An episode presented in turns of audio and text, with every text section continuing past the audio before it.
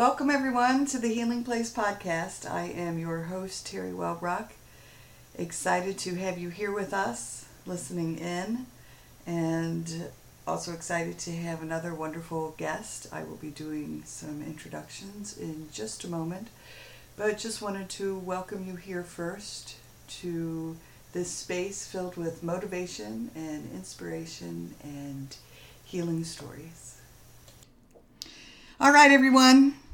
Today I am extremely excited to have with me, um, and now I've lost the connection. Hold on. Oh, there you are. I see your face.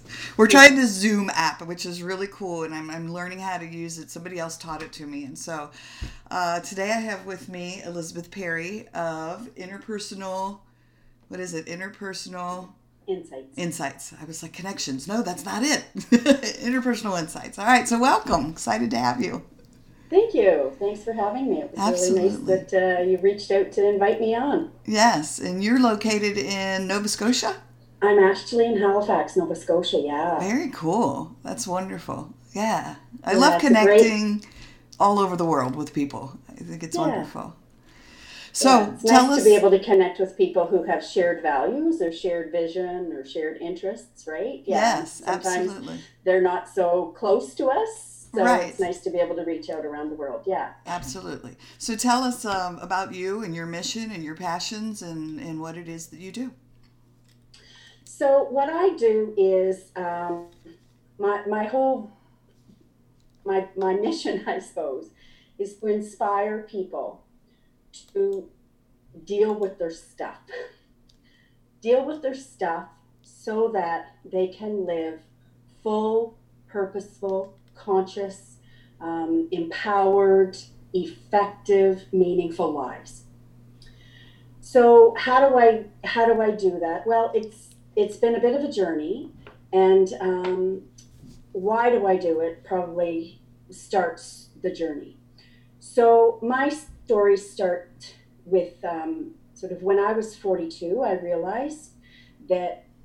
Like everything, absolutely everything that I had uh, believed in, all the relationships that I had, um, my faith, my worldview, that everything was just a crock of pickles. It was all just a bunch of lies. And I fell very dramatically on my butt. So having landed there, Um, without any foundation, and um, I and part of that uh, sort of uh, experience was sort of a spiritual um, collapse, right? right? Not on my part, but that the practice that I was participating in, you know, sort of was exposed as being like also a crock of pickles. So I didn't even have any existential security, right? Any any sort of faith security. I had to start from ground zero. And and from that, I started to sort of realize and question, well, like, why did that happen to me? Like, I I am a pretty well-informed person. I had been reasonably well educated. I had grown up in what I thought to be a reasonably, um, you know, sort of f- secure family. I mean, obviously nobody grows up in a perfect family, and if they do, like, I'd probably have to have a conversation with them about right, what right. because like, I really want to be able to create that for myself, but I don't think it's out there, right? right. But you know, like nothing really stood out to me as um, as being. being something that would make me really, really susceptible to this kind of um, like complete delusion.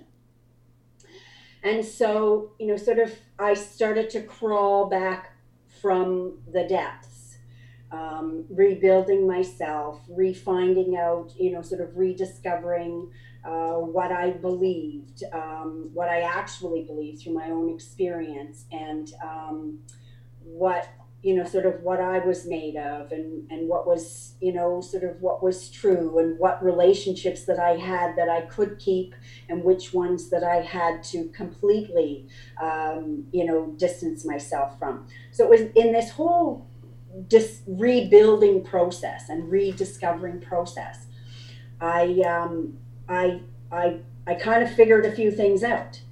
And so, um, one of the things that I that I put on my Twitter feed, which is ePerry, or which is you know ePerry Insights, is you know in that when you're describing yourself, you know, so I just put there and says what I know. So what I know, without a shadow of a doubt, is I know that trauma teaches us lies about ourselves and others. I also know that nature knows the truth. That life is purposeful and precious, and that being a responsible human is fun. A, a responsible, caring human is fun.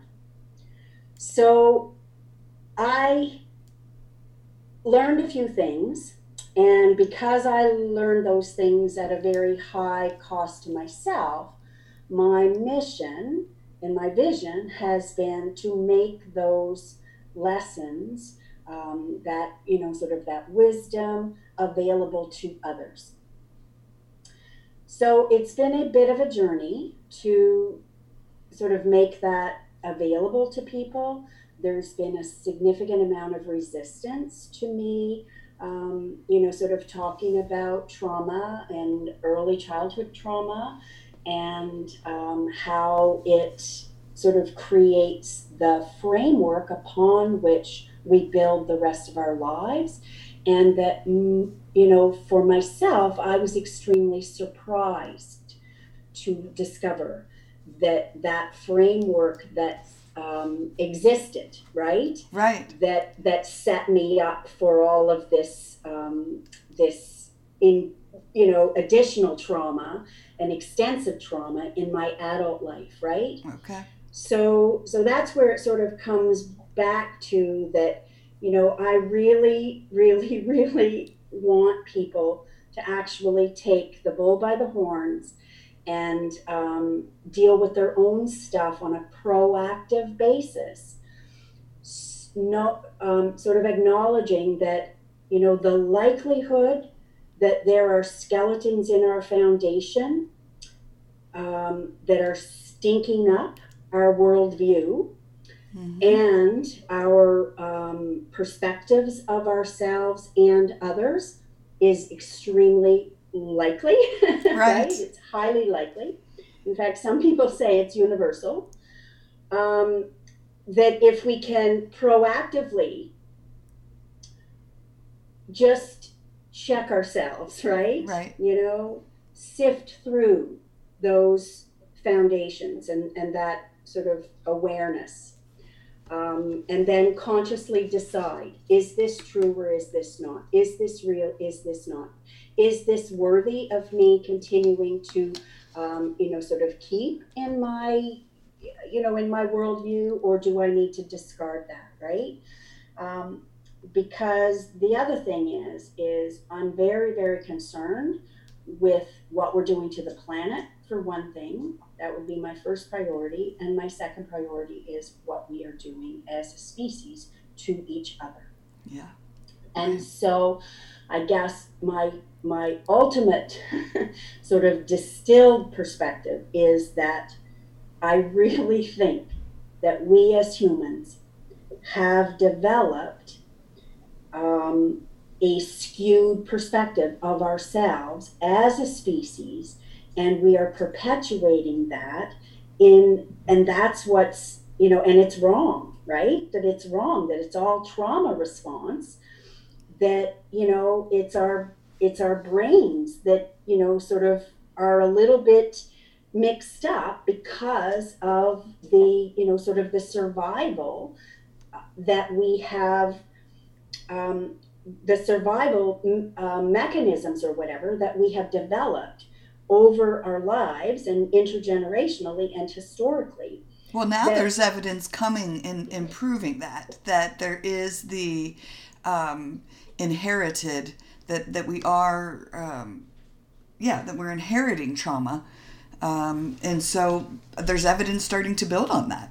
Absolutely. And, and again, all of that evidence is sort of informing my worldview even even more. That, that so I sort of look at it and I think, oh my goodness, like we're actually not who, you know, who we thought we were. And we're all, op- we're not all like quote unquote, but, you know, sort of operating on this survival response. But what's happening is, is we're self-destructing.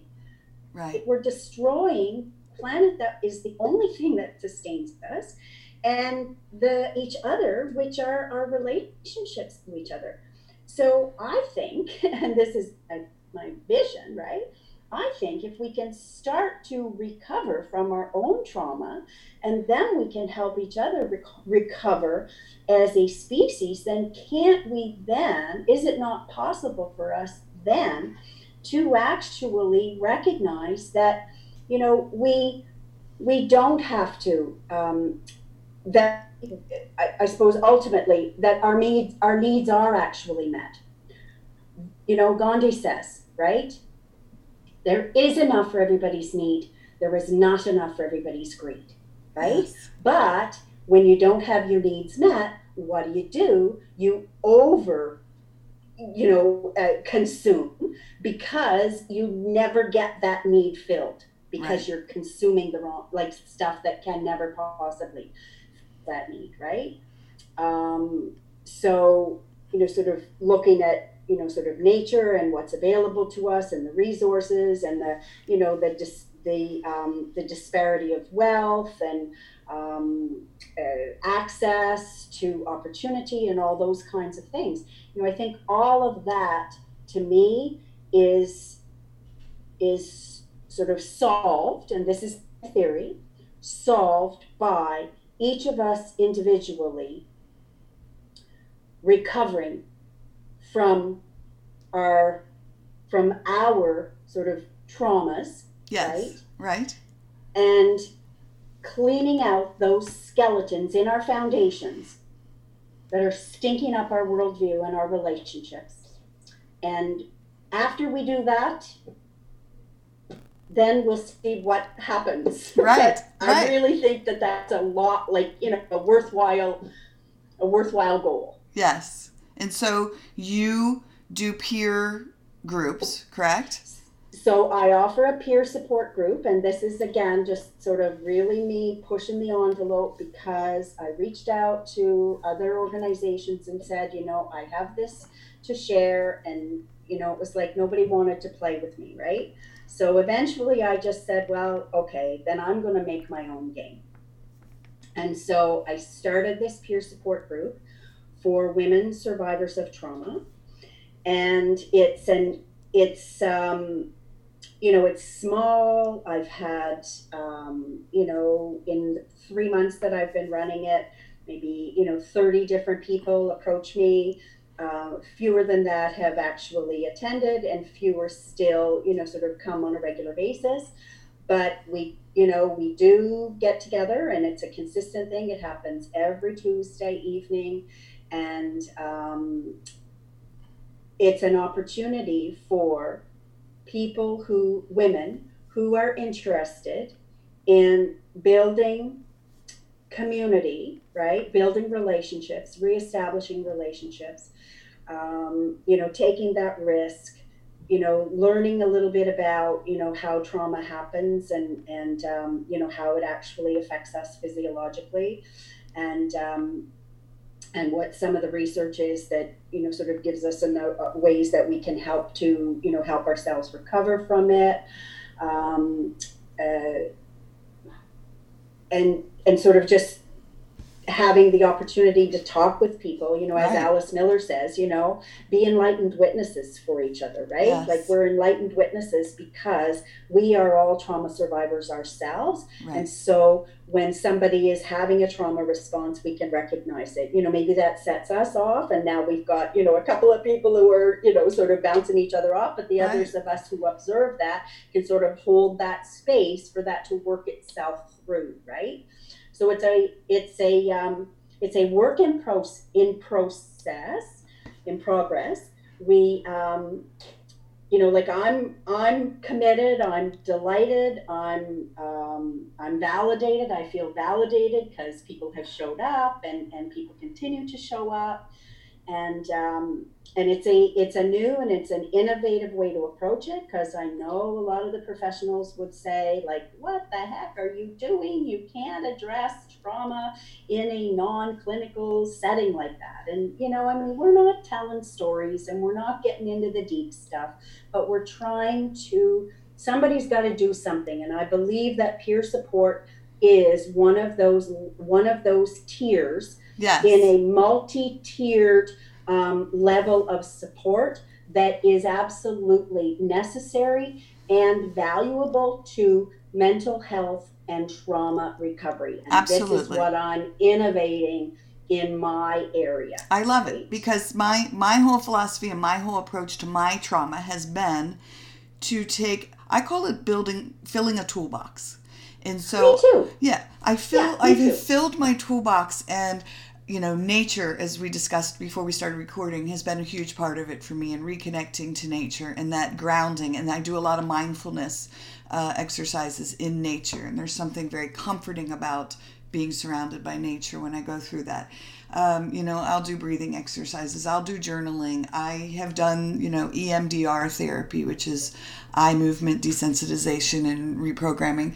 I have done uh, tapping or emotional freedom therapy. I have done, there's so many things. And like I said, I fill my toolbox with things. I, I think story, story sharing and storytelling has been a big part of my healing. And that's kind of along the lines of what you're doing. You're allowing these women to come together and share, maybe not so much about their traumas if you're keeping the, the, the dirty details out of it, but you're allowing them to share what's working for them, what's exactly. helping them heal, what's, and that, and so it's not taking away from therapists or the role that they play, because I certainly treasure and value the role my therapist, well, both of my therapists played in my journey and my healing.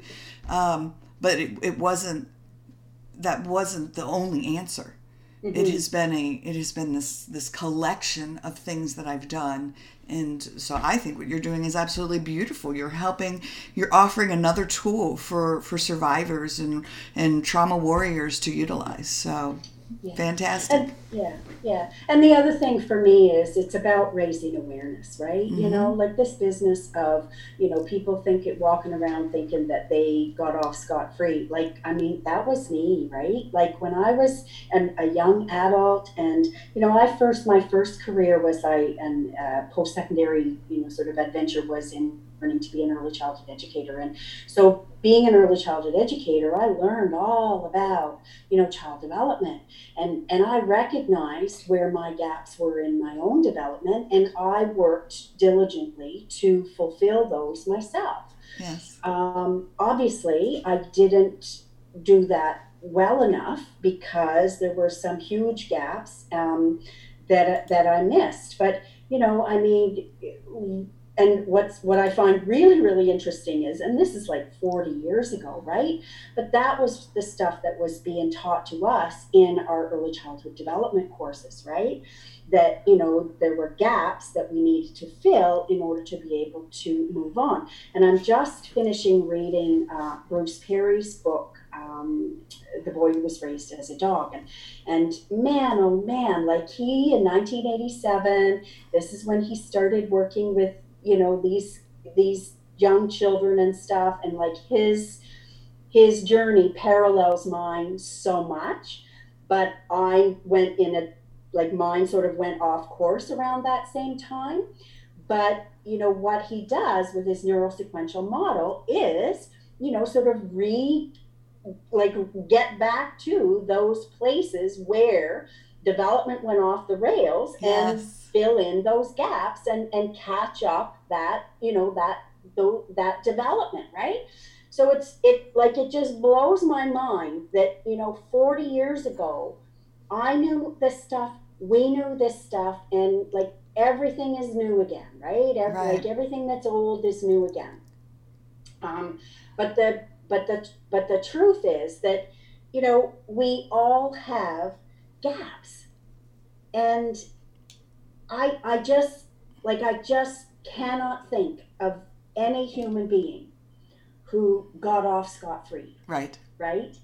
And if you didn't get off scot-free and, you know, maybe things aren't working well in your life right now, or maybe, you know, you've tried a whole bunch of different things, even really, really getting serious about, you know, sort of a spiritual practice. Because I know there's a lot of people out there, and I was probably one of them, where, you know, well, gee, all I need to do is just be more spiritual and everything will work out, right? Right. Right. But, you know, as Gabriel Mate says, it's easier to be spiritual than it is to be emotionally authentic.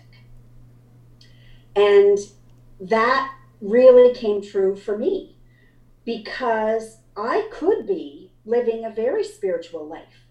However, and, you know, and I did the way that I thought I was doing it, right? But it still did not address those gaps um, in my,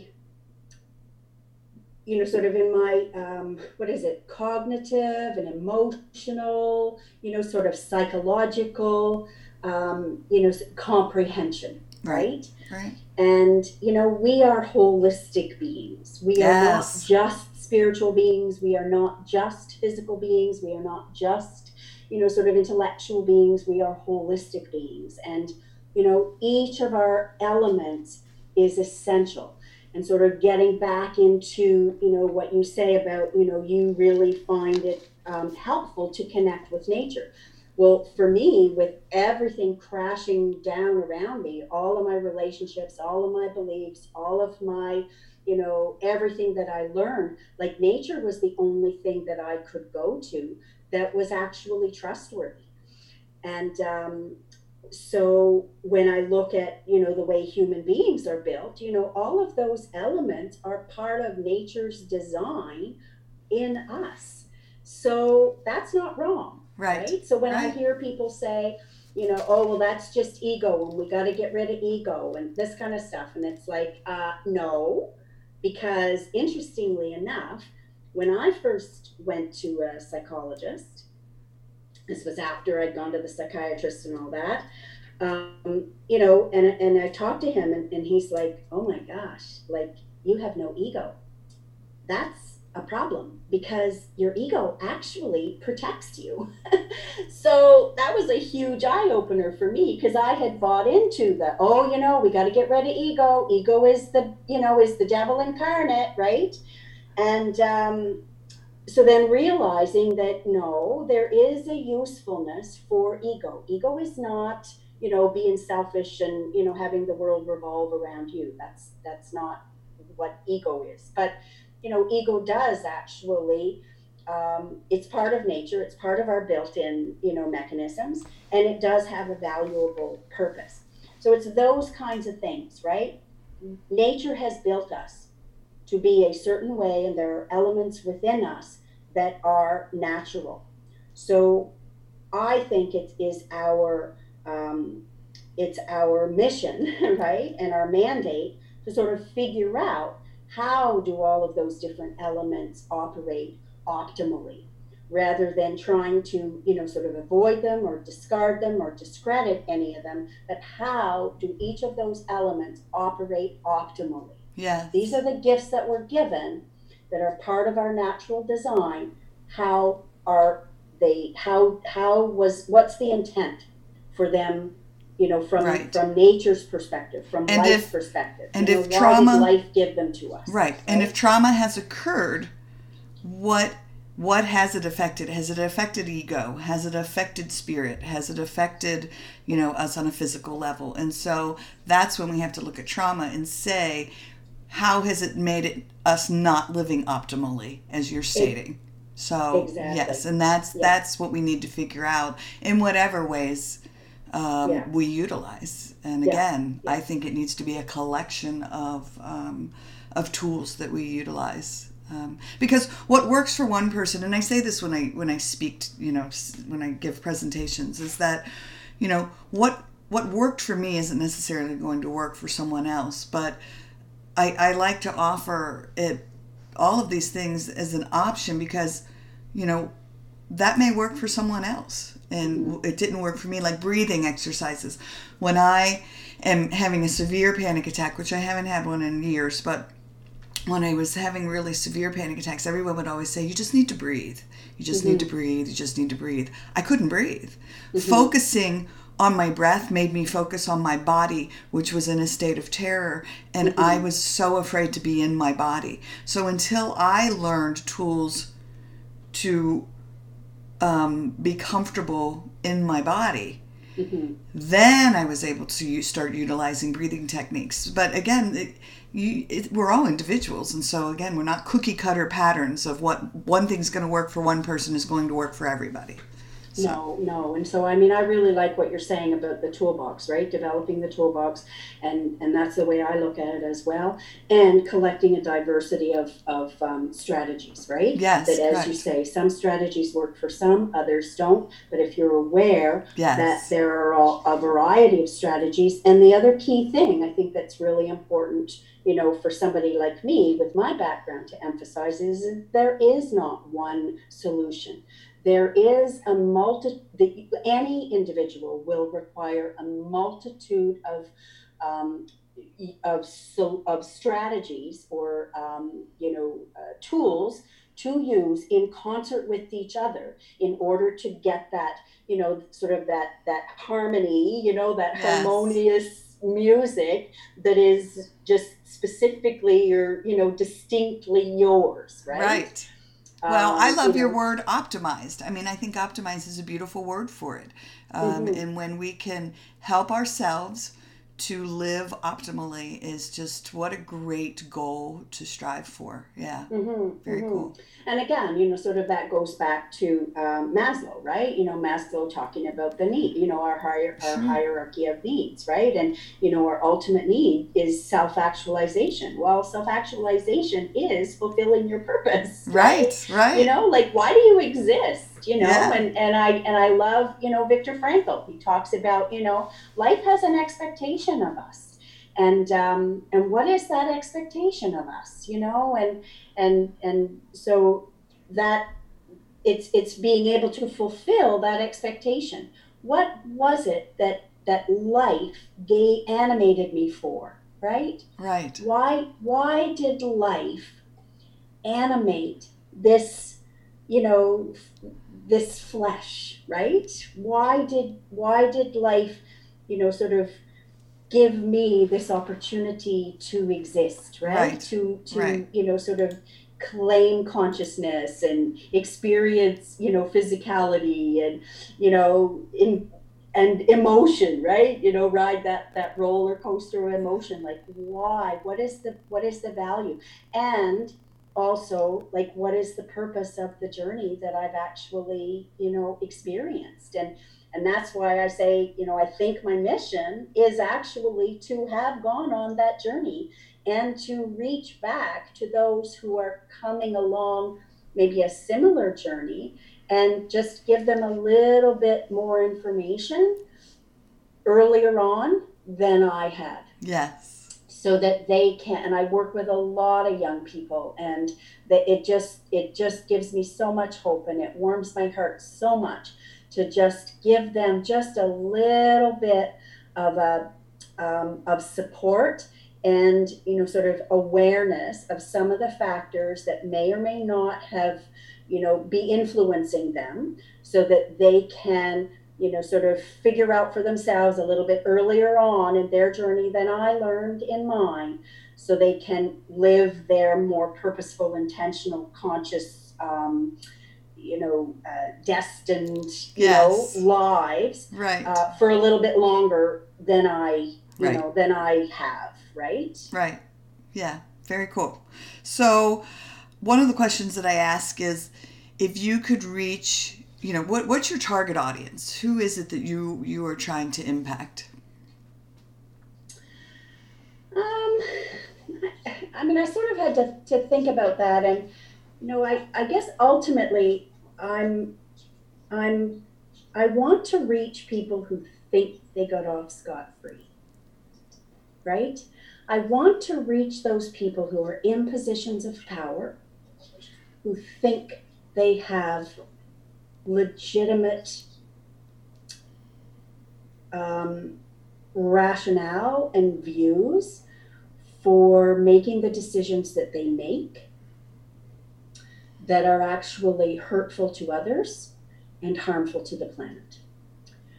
Because I believe any decisions that are made that are hurtful to others and the planet are a survival response as a result of trauma.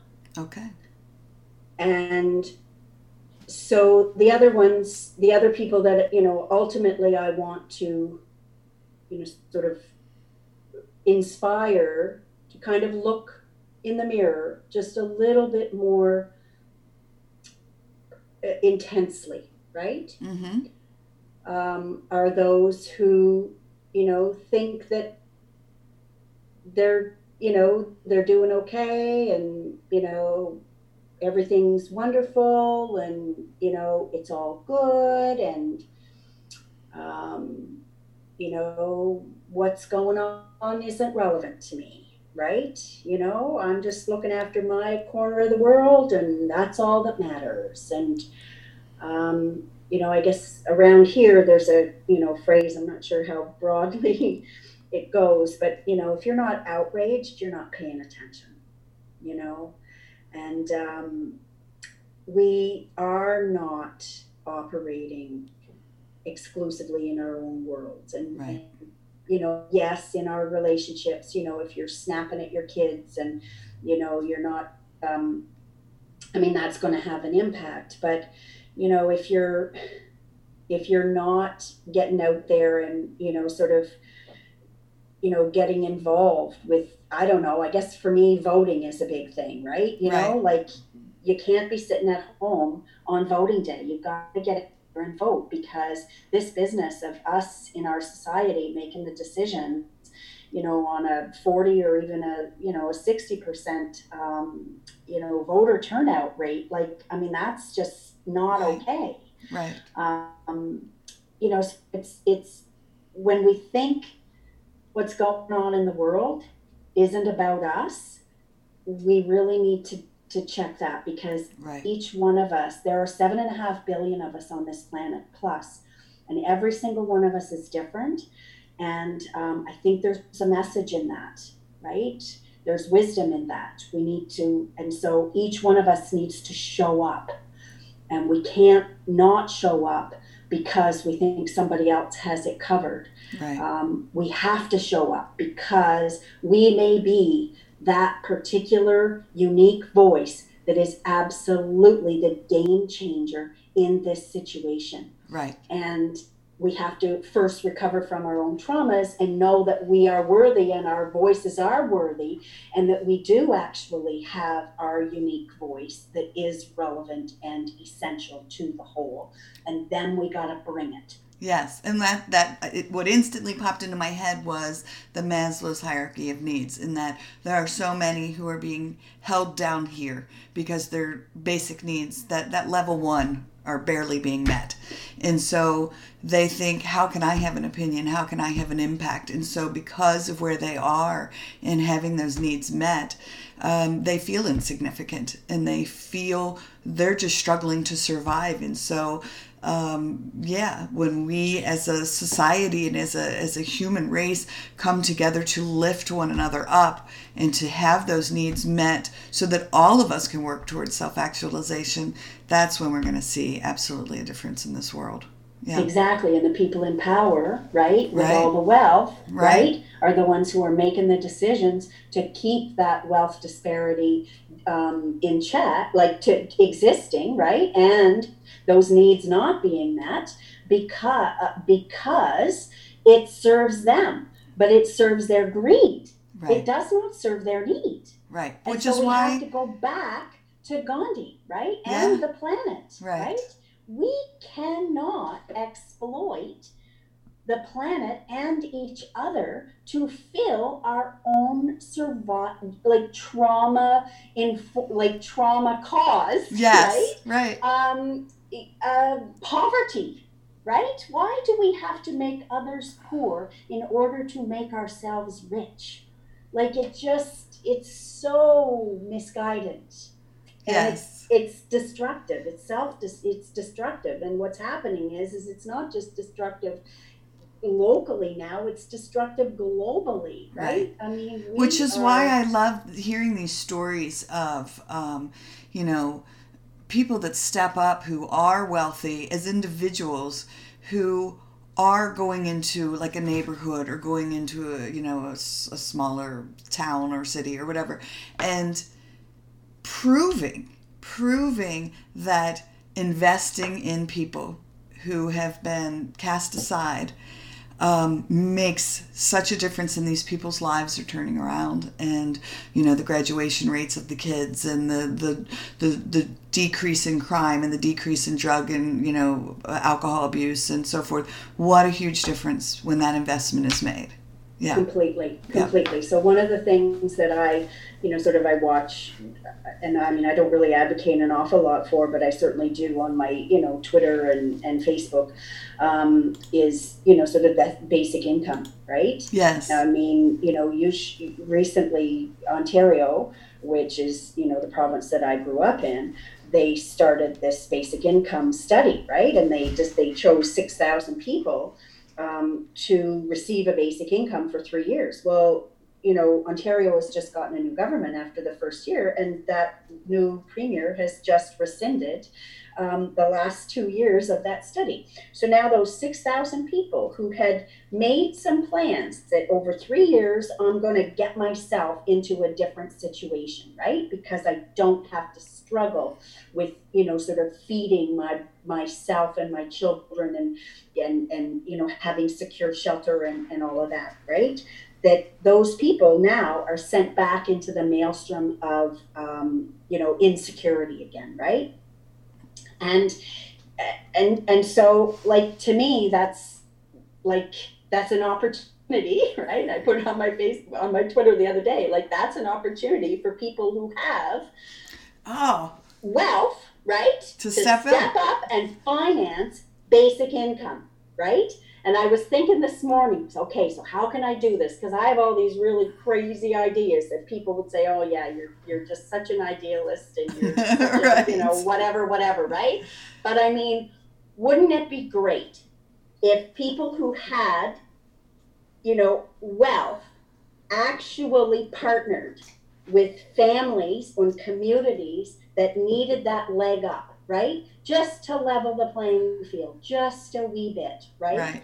If if people who had that actually partnered and sort of reinvested that which they accumulated for no reason other than political policies and, you know, like opportunity and that kind of stuff, right? You know, they accumulated all this wealth at the expense of others, right? And if they just reinvested that and maybe partnered with, with, you know, others to help lift them up, provide that basic income for a three-year period and see what could happen. Like, right. Wouldn't that just be awesome? Right. Right. Yeah. I mean, when you, as you talked about that, you know, I, I immediately thought, what a great opportunity for, for, for someone with wealth or for somebody to step in and say, all right, we, we're going to make this happen. Yeah. Yeah. Yeah. Absolutely. And, and not from a, you know, a charity perspective or whatever, but as a social responsibility perspective, and also acknowledging that any of us who have advantage and privilege in our lives did not get it on our own. If we have more, somebody else has less. Right. And every single one of us is rich because we've exploited the planet to be so. So if we're going to if we're going to sort of reset our relationship to nature and each other, we have to re-level the playing field. And in order to do that, how do we how do we go about doing that?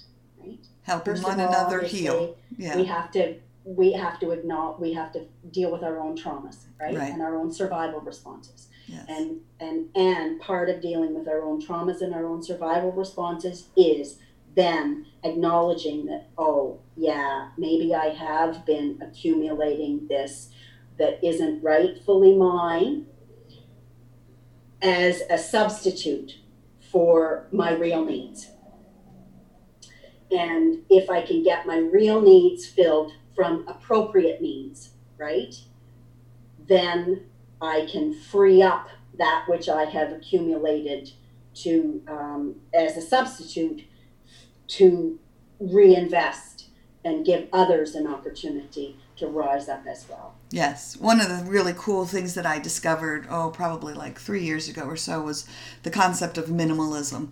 And yes. um, so in applying that, you know, is I, I started on my healing journey in twenty thirteen, so just about five years ago. And um, when I came across that, I just found it so liberating to, I would, we would go through our home and stuff. We had all the stuff in the basement, just stuff, stuff, stuff, collecting dust and not being used. And I said to myself, um, what am I saving this stuff for? Mm-hmm. Um, why can't I let someone else love it? Somebody else need it. Let this stuff be enjoyed. Um, this stuff was created to be used, to be loved, to be needed. And it's it's not, you know, not that stuff has feelings, but that it, it, it wasn't being appreciated.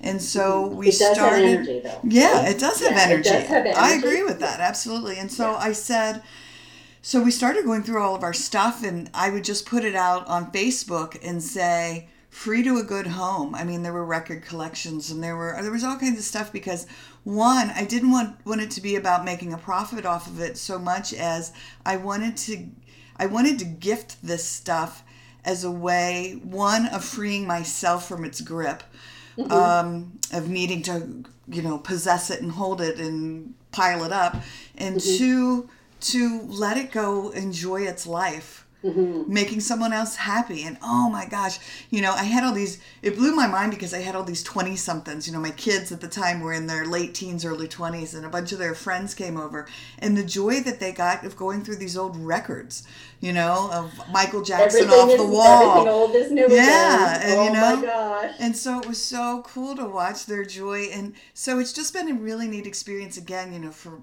we have a twelve-year-old daughter now, for, for other little kids to come along and, you know, f- pick up their, her old, you know, unicorn, rainbow, sparkle princess thing, and them to be like, oh my, you know, and just to see their joy. It's, it's just... Yeah. It's made it a beautiful thing, but the, but the concept of minimalism is, yes, to to not need all this stuff to fulfill whatever it was in myself that I, at the time. So again, Ed, that's another tool. It's been mm-hmm. another healing tool. Exactly. Yes. Exactly. Yep. Yeah. Yep. And once, and, and I think one of the things that really struck me, and it, and it often, I often find it kind of unnerves people, right? Like, I'm confident now, right? I'm pretty confident in myself. I told somebody the other day, like, I'm pretty secure in my insecurities. Right. Yeah. I love, you know, that. Like, I'm yeah. pretty secure in my insecurities now, right? Yeah. You know, because I mean, I know what kind of eggs I like, you know, and I use that reference from, you know, the uh, Runaway Bride, you know, where she didn't know what kind of eggs she liked. Right. And she always used to be the chameleon, and, and then one day she laid the out on the table and figured out what kind of eggs she likes. So I always use that reference, because that's the process that I put myself through with absolutely everything, right? Right. And, you know, and so I'm pretty secure in my insecurity. So I don't have any need now to sort of pretend that I know something that I don't know. I'm completely comfortable with saying, I don't know that. Right. Because I know somebody else does, and I'm, I, you know, I'm pretty resourceful. I can find somebody to fill that gap that I don't fill myself, right? Right. And I don't need to know all this stuff, right? But it's very unnerving to some people for somebody to be so, like, transparent, right? I have found that. So yes. transparent. I put all my shit out there, and some people are very uncomfortable with that. Yes. And um, but you know, it's it's how I connect with others, and I think there's a beauty in that. Um, transparency, because it does help people connect and heal. But I, yeah, and I think it also corresponds with the whole minimalist thing, right? You know, like I am, like I'm, I'm like Popeye, right? I am what I am, who I am, whatever, right? Right. And I'm completely okay with that. Right. You know, there's a reason I am who I am and what I am and all that, right?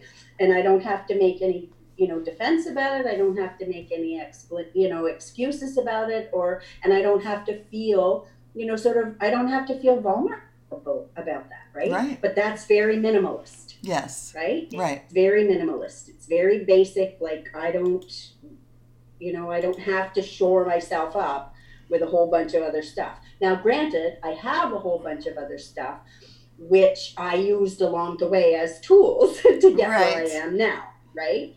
Like, I'm just writing a piece right now for ACEs Connection, and um, just, you know, I, I'm I'm finding that, you know, I'm sort of writing it and I'm saying, you know, like, I've got a ton of post-secondary education, right? And but I used that to prove to myself that I wasn't stupid, like I was always told I was, right? Right. But, you know, now it, it sort of, I prove to myself, right? Yes. So it doesn't matter. So I have all that, but that's not what defines me, right? Right. Right. It was a tool yes. along the way to give me that consciousness that, oh my gosh, as Brené Brown says, I really am enough. Right, right. Oh, I love, I love The Gifts of Imperfection. Yeah, great book, great yeah. book.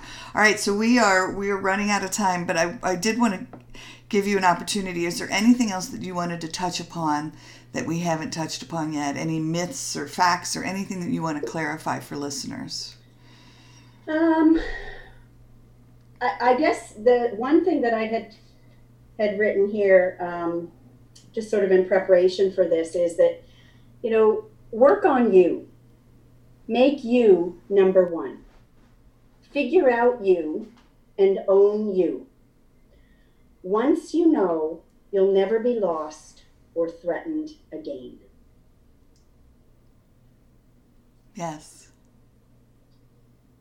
And also just sort of acknowledging that what we've been taught about the way that life works may or may not be true. We need to test out those theories for ourselves. Beautiful. Yes, we are not all cookie cutters. And we don't fit into these neat labeled little boxes. Um, and we need to figure us out. Yeah. Yeah. And that and that we are actually enough, right? Yeah. Beautiful. But that we aren't but but that we might not actually be completely, right, conscious and aware and, you know, healthy as we think we might be. Right. Right. And so it's always really, really valuable to, you know, sort of check ourselves, check ourselves, check our privilege, check our, check our biases, check our viewpoints, you know, check our worldviews, make sure that we're, um, you know, seeing ourselves and others from a, you know, so, you know, so I guess maybe from a, from an objective, right? Right. From an objective perspective. Sure. I mean, obviously we're inside ourselves, but, um, you know, and there's a ton of subjectivity involved in that, but from an objective perspective, right? Yes. That, you know, we don't all have it under control. And if we think we do, or we're taking control that's not ours rightfully to take, then we probably need to back off a little bit and just sort of see how it all fits together a little bit more harmoniously. Yes, yeah. yeah. And you, one of the things that just you just triggered for me is the thought that was, you know, how, some. No, I don't want to say so many, but but people I've met along the way who have who live their life with their blinders on, mm-hmm. um, not wanting to know, not wanting to see. You know, I don't care about that. I don't want to know about that. I don't uh, because. Then I, you know, I always thought, well, gosh, that's so selfish approach. But now I think maybe they have those blinders on because they're not ready to look inside themselves. They're not ready to see that part that they're afraid of. Mm-hmm. Um, and so helping people to, you know, maybe just peek outside those blinders a little bit more and mm-hmm. look beyond them or even look inside themselves to start healing so that mm-hmm. then, then they can take those blinders off and look at the world around them. That's, that's cool. Yeah, and, and the other thing that make that, you know, sort of I'm thinking in response to that is that for those of us who've experienced adverse childhood experiences, right? For those of us who've experienced, you know, sort of trauma growing up. And, and to emphasize, I'm not talking about, you know, sort of physical, even physical or, you know, sort of blatant trauma, you know, like physical abuse or sexual abuse or, or um, you know, domestic violence. I'm not talking about that specifically, but those hidden ones, the emotional abuse, like the humiliation and the isolation and the rejection and the, you know, the neglect, all those insidious little things that tell a child that they are not important enough, they are not worthy, they are not, um, you know, they're not valuable, they're not useful, they don't have anything to contribute. Like there's an awful lot of us walking around with that kind of view of ourselves. And I would just say to anybody listening to that, like that's that crock of pickles I was talking about. Yes. You exist. Life has animated you for a reason. Yes, you have experienced very, very discouraging experiences in your lives. But I promise you, as long as life is still coursing through your brain, your veins, life has confidence in you, life is supporting you, and life has your back, right? Life has your back.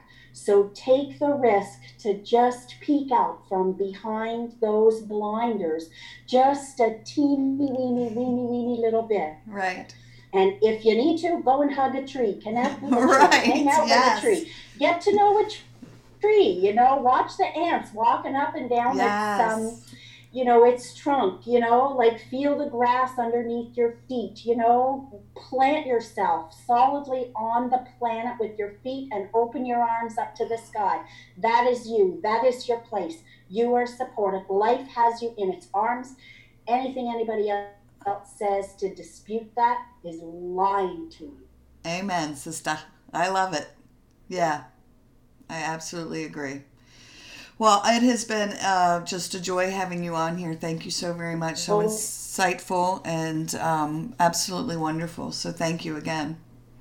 So all I would just say, check me out on Facebook.